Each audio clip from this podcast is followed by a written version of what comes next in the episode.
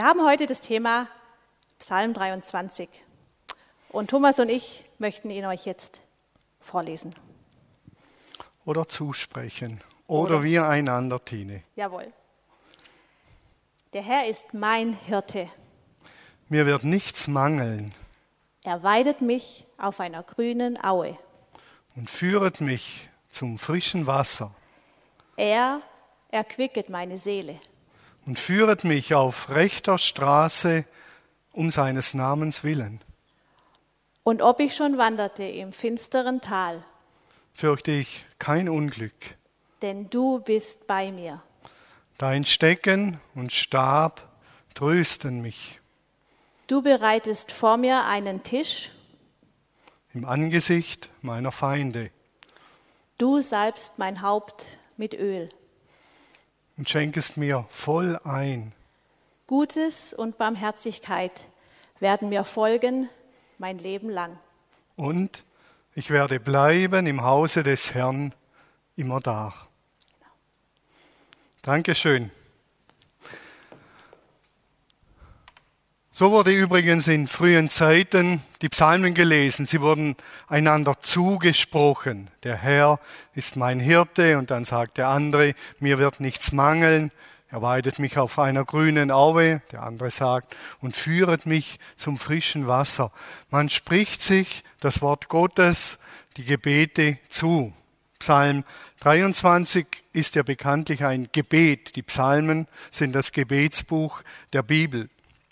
Man könnte diesen Psalm auch überschreiben mit ein Psalm wieder die Angst. Also wieder nicht mit IE, sondern ein Psalm gegen die Angst. Ein gutes Mittel, um gegen die Angst anzukommen. Und das hat natürlich, und das merkt ihr sofort, auch mit unserer heutigen Zeit zu tun. Der Herr ist mein Hirte. Er weidet mich auf einer grünen Aue und führet mich, führet mich zum frischen Wasser. Das ist so eine Ursehnsucht der Menschen, nämlich geführt zu werden. Nicht getrieben zu werden, nicht vorausgetrieben zu werden, nicht gezerrt zu werden, sondern geführt zu werden. Und besonders in schwierigen Zeiten des Lebens ist es natürlich eine tiefe Sehnsucht. Jetzt möchte ich Orientierung, jetzt möchte ich geführt werden, jetzt möchte ich an die Hand genommen werden. Und jetzt kommt was Paradoxes, das ist recht verrückt, was in diesem Gebet passiert und was Gott insgesamt tut. Und das Paradox ist, dass Gott in die Freiheit führt. Gott führt in die Freiheit.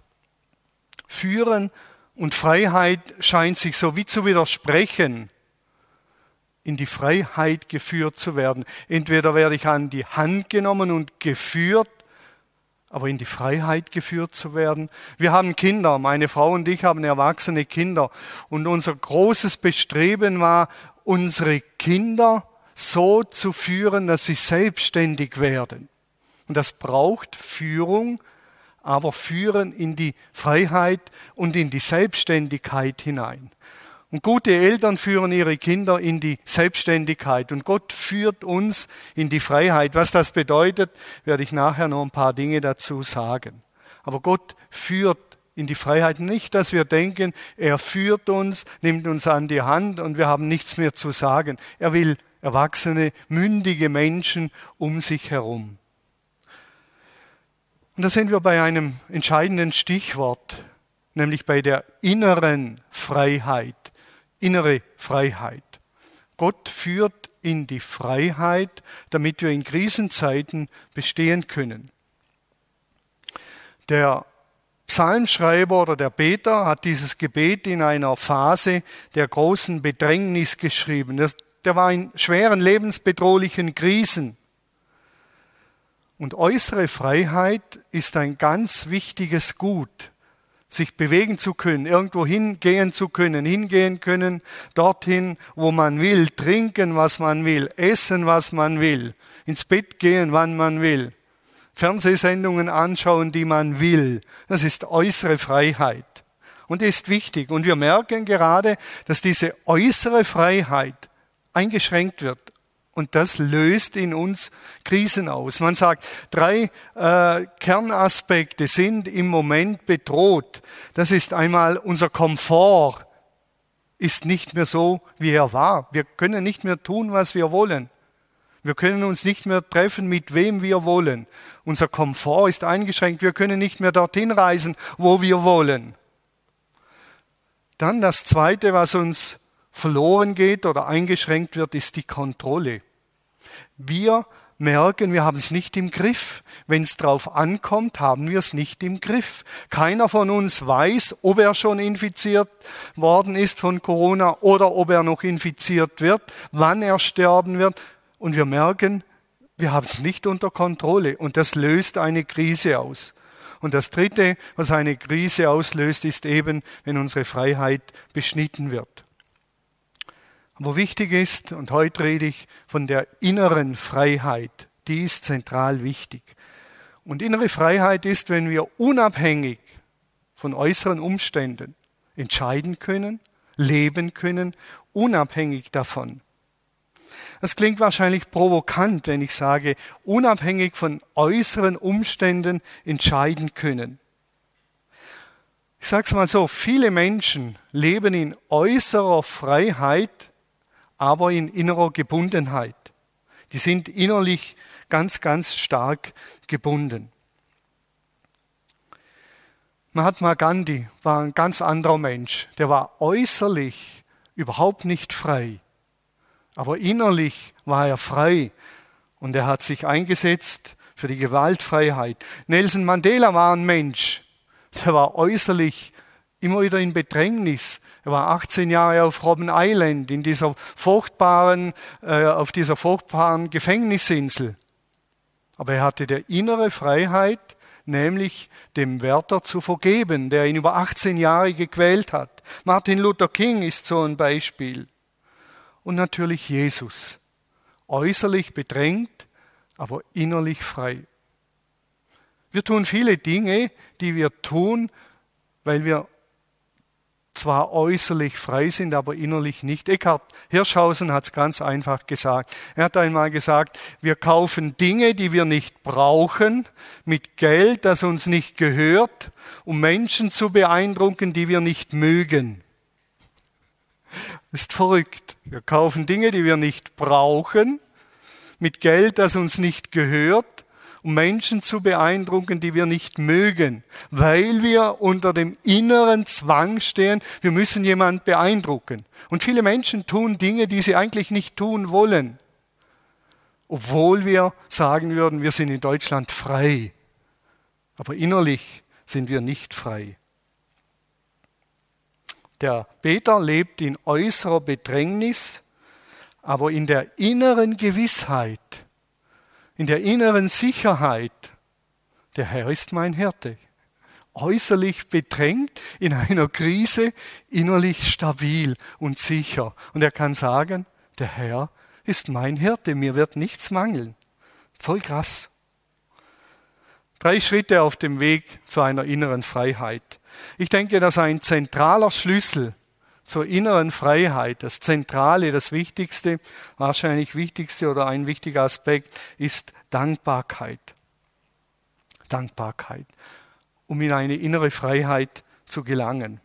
Der Peter lebt in Bedrängnis und er redet vom frischen Wasser, er redet von grünen Auen, er redet von einer sicheren Straße.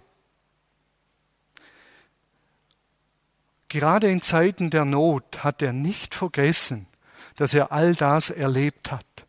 Und dafür ist er dankbar. Er erinnert dankbar. In der Bibel lesen wir immer wieder, lobe den Herrn meine Seele und vergiss nicht, was er dir Gutes getan hat. Nicht vergessen und darüber dankbar werden. Und dann zählt er auf, der Beter im Psalm 103, der dir all deine Schuld vergibt der all deine Gebrechen heilt und so weiter und so weiter, der dich mit dem Nötigen versorgt jeden Tag. Vergiss das nicht. Und wenn er von der Seele spricht, meint er, vergiss das nicht, guter Mensch. Thomas, vergiss nicht, was der Herr dir Gutes getan hat. Erinner das, erinner's jetzt. Vielleicht erinnern jetzt gerade manche, was sie Gutes in ihrem Leben schon erfahren haben. Die Erinnerung, so sagt man in der Theologie, ist die Urmutter der Hoffnung. Ein ganz wichtiger Aspekt. Die Erinnerung, die dankbare Erinnerung ist die Urmutter der Hoffnung. Gott hat uns da durchgetragen. Gott hat Verwandlung geschenkt. Gott hat unsere Gebete erhört in der Krise vor zehn Jahren. Also wird er auch heute hören. Deshalb feiert man ja Erinnerungsfeste. Wenn ich an Krisen und von Krisen höre, denke ich ganz schnell an die größten Lebenskrisen, an die zwei großen Lebenskrisen, die ich durchleben musste und durfte.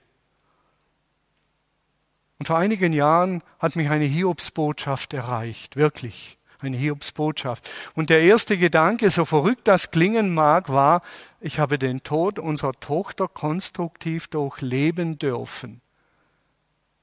Und ich werde auch diese Krise überwinden. Das ist Erinnern und die Treue Gottes erinnern. Die Erinnerung ist die Urmutter der Hoffnung. Dankbarkeit ist ein wichtiger Schlüssel, wenn es darum geht, Krisen zu bewältigen, auszuhalten und konstruktiv zu bewältigen. Dankbarkeit. Und Dankbarkeit ist weniger eine Gefühlssache, sondern mehr eine Frage der Blickrichtung. Auf was schaue ich? Auf was richte ich den Fokus? Deshalb habe ich mich so riesig gefreut, als letzten Samstag war es, glaube ich, im Südkurier die Titelseite groß überschrieben war mit Danke. Da erinnern die tatsächlich an die guten Dinge während der Krise. Danke an die Krankenschwester, die so aufopfernd arbeitet. Danke an den Bäcker, der heute noch backt. Danke an den Landwirt. Danke an die Frau, die im Aldi an der Kasse sitzt und sich vielleicht manchen Viren aussetzt. Dankbarkeit ist ein ganz wichtiger Aspekt, um in die Freiheit zu, äh, zu kommen. Und wir wissen, das Leben beinhaltet beides. Grüne Auen, frisches Wasser und dunkle Täler. Das gehört einfach dazu. Die Bibel sagt oft nicht und Gott sagt uns oft nicht, wieso wir in so Krisen kommen. Aber er sagt uns, wie wir die Krisen gut durchleben können. Und deshalb sollten wir nicht zu lang verweilen dort und sagen, warum und was hat dazu geführt und wieso und wer ist schuld ist eine Seite, sondern die Bibel sagt uns, wie wir Krisen durchleben können. Und wenn wir sie mit diesem Fokus nicht lesen, dann verstehen wir sie nicht. Ich kann nur sagen, Zeiten der Krisen sind oft nicht die schlechtesten Zeiten.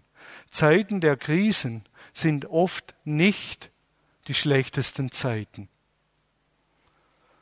denn die dienen unserer Persönlichkeitsentwicklung enorm.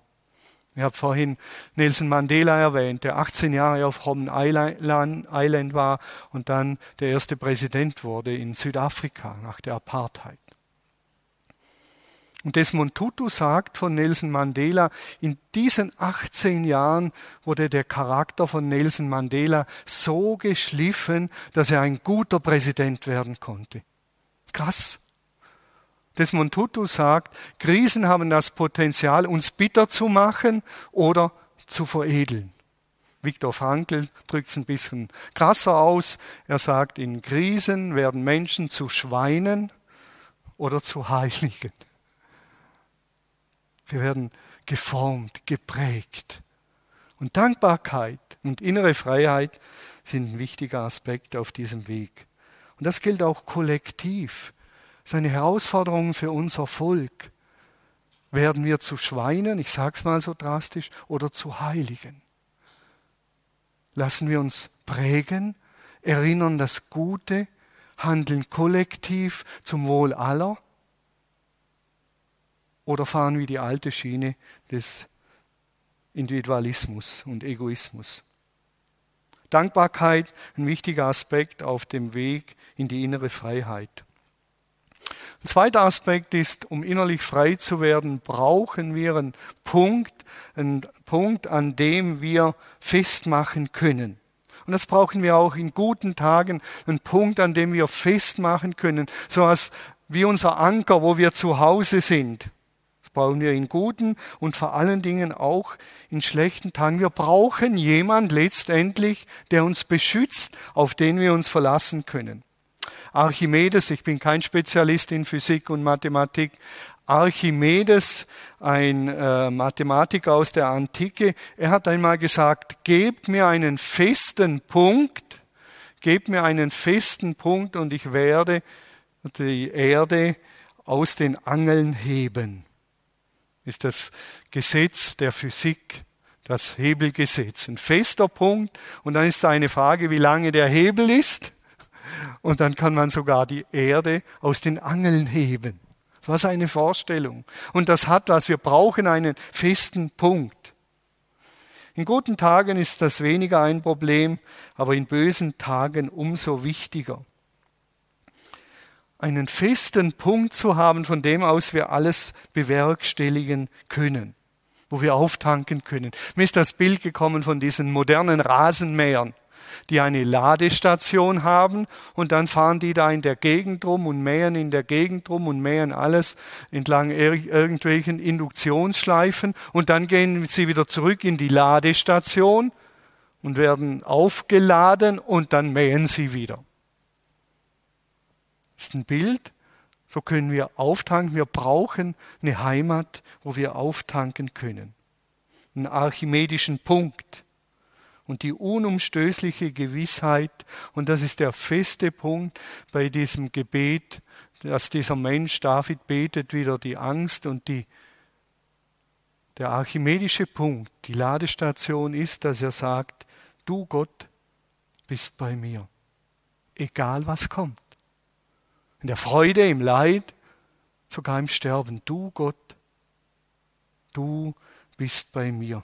Und von diesem Punkt aus ist er in der Lage, sein Schicksal zu tragen. Es ist ein Irrglaube, wenn wir als Christen meinen, wir würden keine Leiderfahrungen machen. Die machen wir. Das gehört dazu. Das hat Jesus uns vorausgesagt.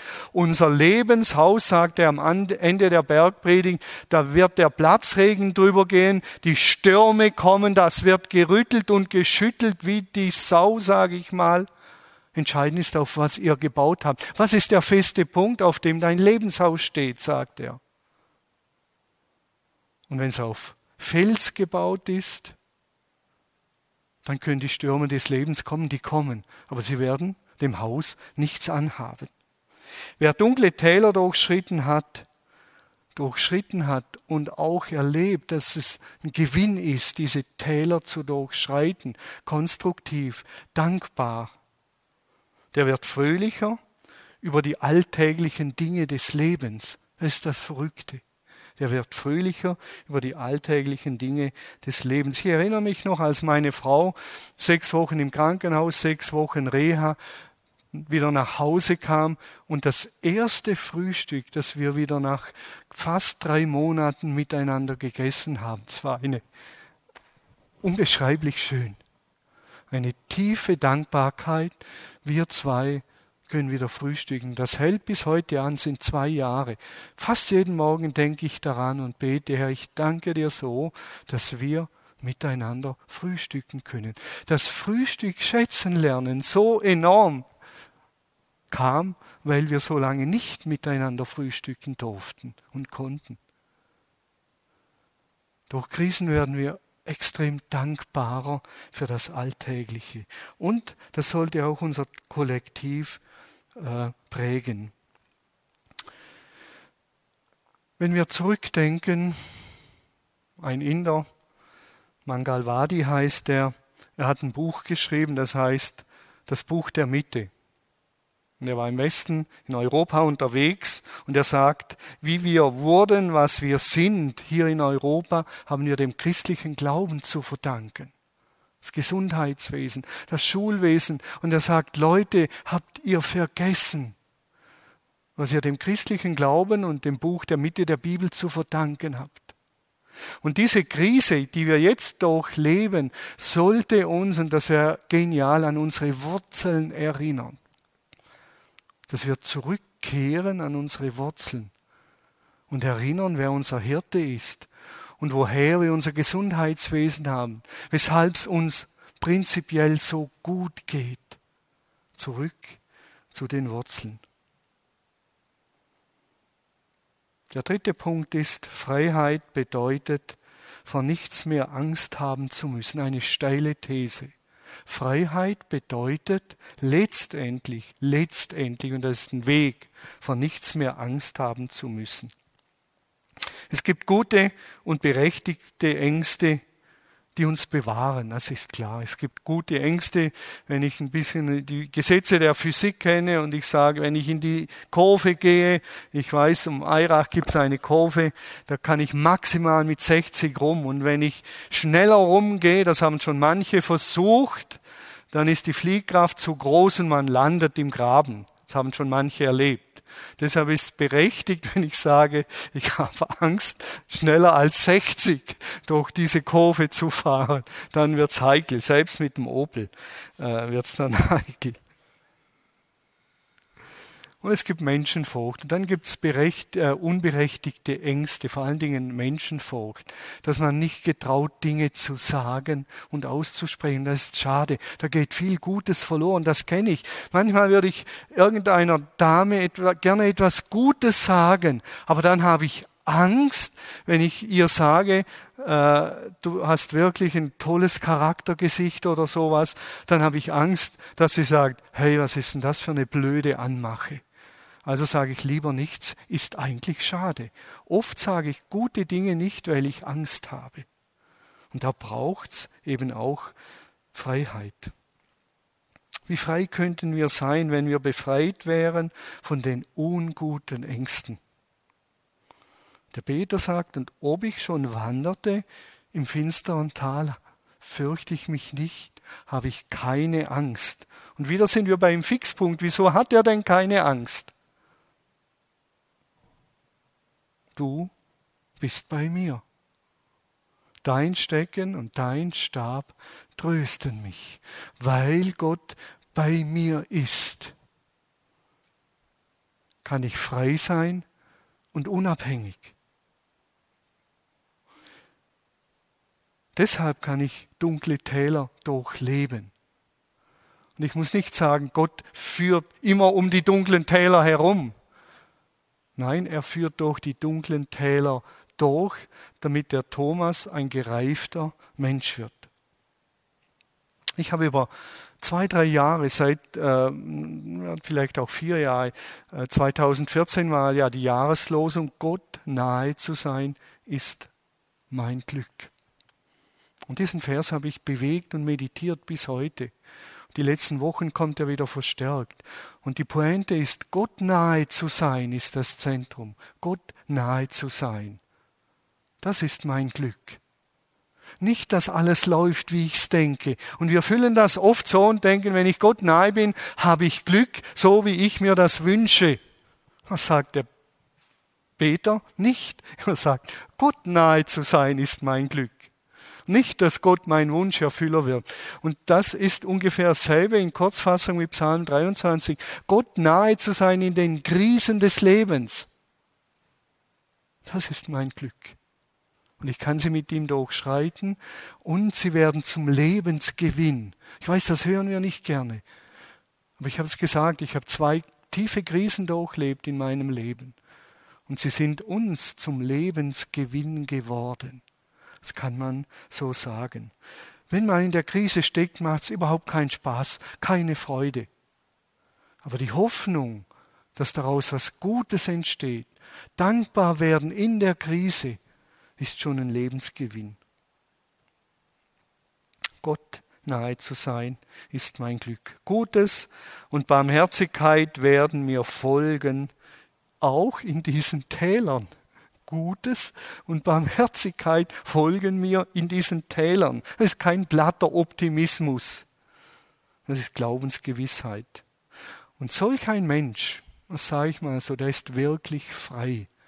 Der ist unabhängig von den äußeren Umständen in seiner Dankbarkeit, in seiner Gewissheit, in dem, was er denkt und tut und was er sagt und wie er handelt. Der ist wirklich frei. Und dann wechselt das Bild des Psalmes vom Hirten, vom Hirt zum Wirt. Bisher war, der Herr ist mein Hirte. Und dann kommt, und du schenkest mir voll ein. Du salbest mein Haupt mit Öl und schenkest mir voll ein. Das ist das Bild des Wirts. Es wird voll eingeschenkt und es gibt guten Wein. Ich weiß nicht, ob ihr es erkennt zu Hause. Es ist ein guter Barolo. Und wenn in der Bibel steht, es wird voll eingeschenkt, dann wird eben voll eingeschenkt. Wir schenken normalerweise so ein, schon ein bisschen viel.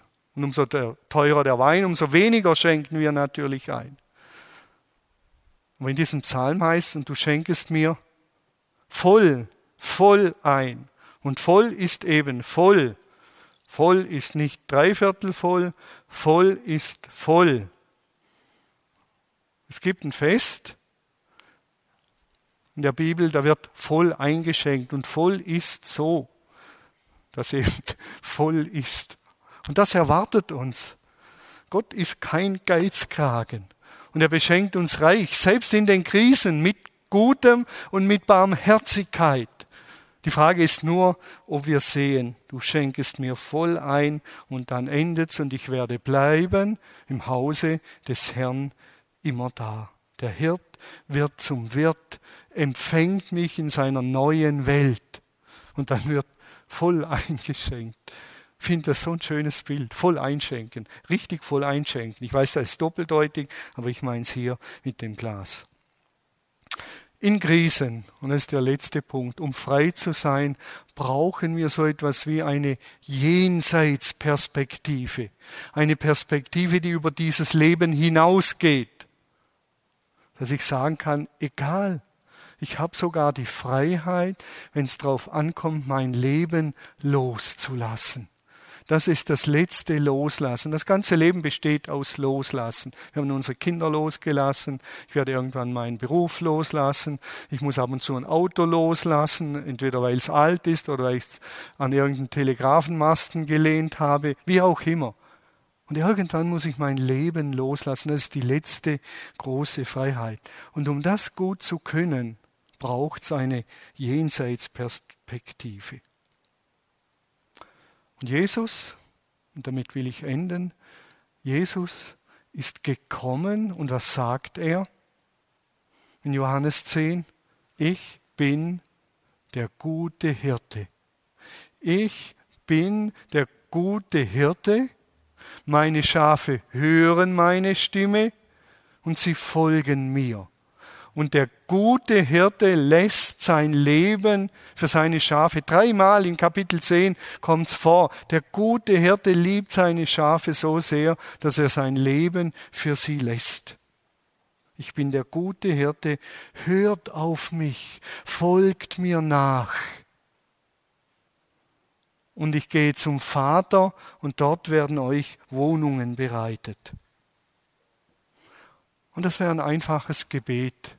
Für euch auch zu Hause oder für uns hier. Ein einfaches Gebet als Einstieg zu sagen, Jesus, sei du mein guter Hirte und ich will auf deine Stimme hören und ich will dir folgen. Und das genügt mal. Jesus, der Auferstandene und im Geist Gegenwärtige, hört das. Wir sind ja Christen und als Christen sagen wir und glauben wir, dass Gott in Jesus war. In Jesus war er bei uns. Und einer der Ehrennamen von Jesus ist Immanuel, Gott mit uns. In Jesus ist er uns ganz nahe gekommen. Ganz nahe gekommen. Deshalb ist Jesus das uns zugewandte Gesicht Gottes und ihm und ihn sollen wir ansprechen. Durch ihn schaut uns der Vater freundlich an, freundlich, wirklich freundlich. Und ein freundlicher Blick hat etwas Lebensspendendes. Und das tut Jesus. Jesus, sei du mein Hirte. Dir will ich folgen und auf dich will ich hören. Dann brauche ich keine Angst zu haben. Jesus sagt, in der Welt habt ihr Angst, aber seid getrost, seid getröstet. Ich habe die Welt überwunden. Es gibt eine Jenseitsperspektive, ein neuer Äon. Gott führt. Er führt in die Freiheit, in eine innere Unabhängigkeit dass wir unabhängig sind von den äußeren Krisen und von allem. Er führt nicht in eine Gleichgültigkeit, aber in eine Unabhängigkeit, dass wir uns selbst in der Krise für Dankbarkeit und das Gute entscheiden können.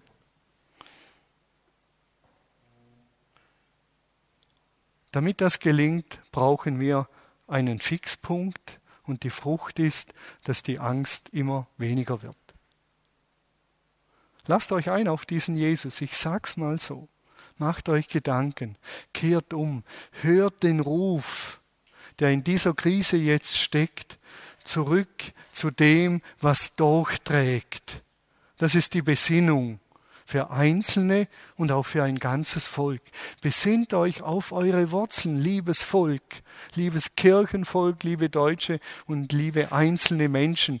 Besinnt euch darauf.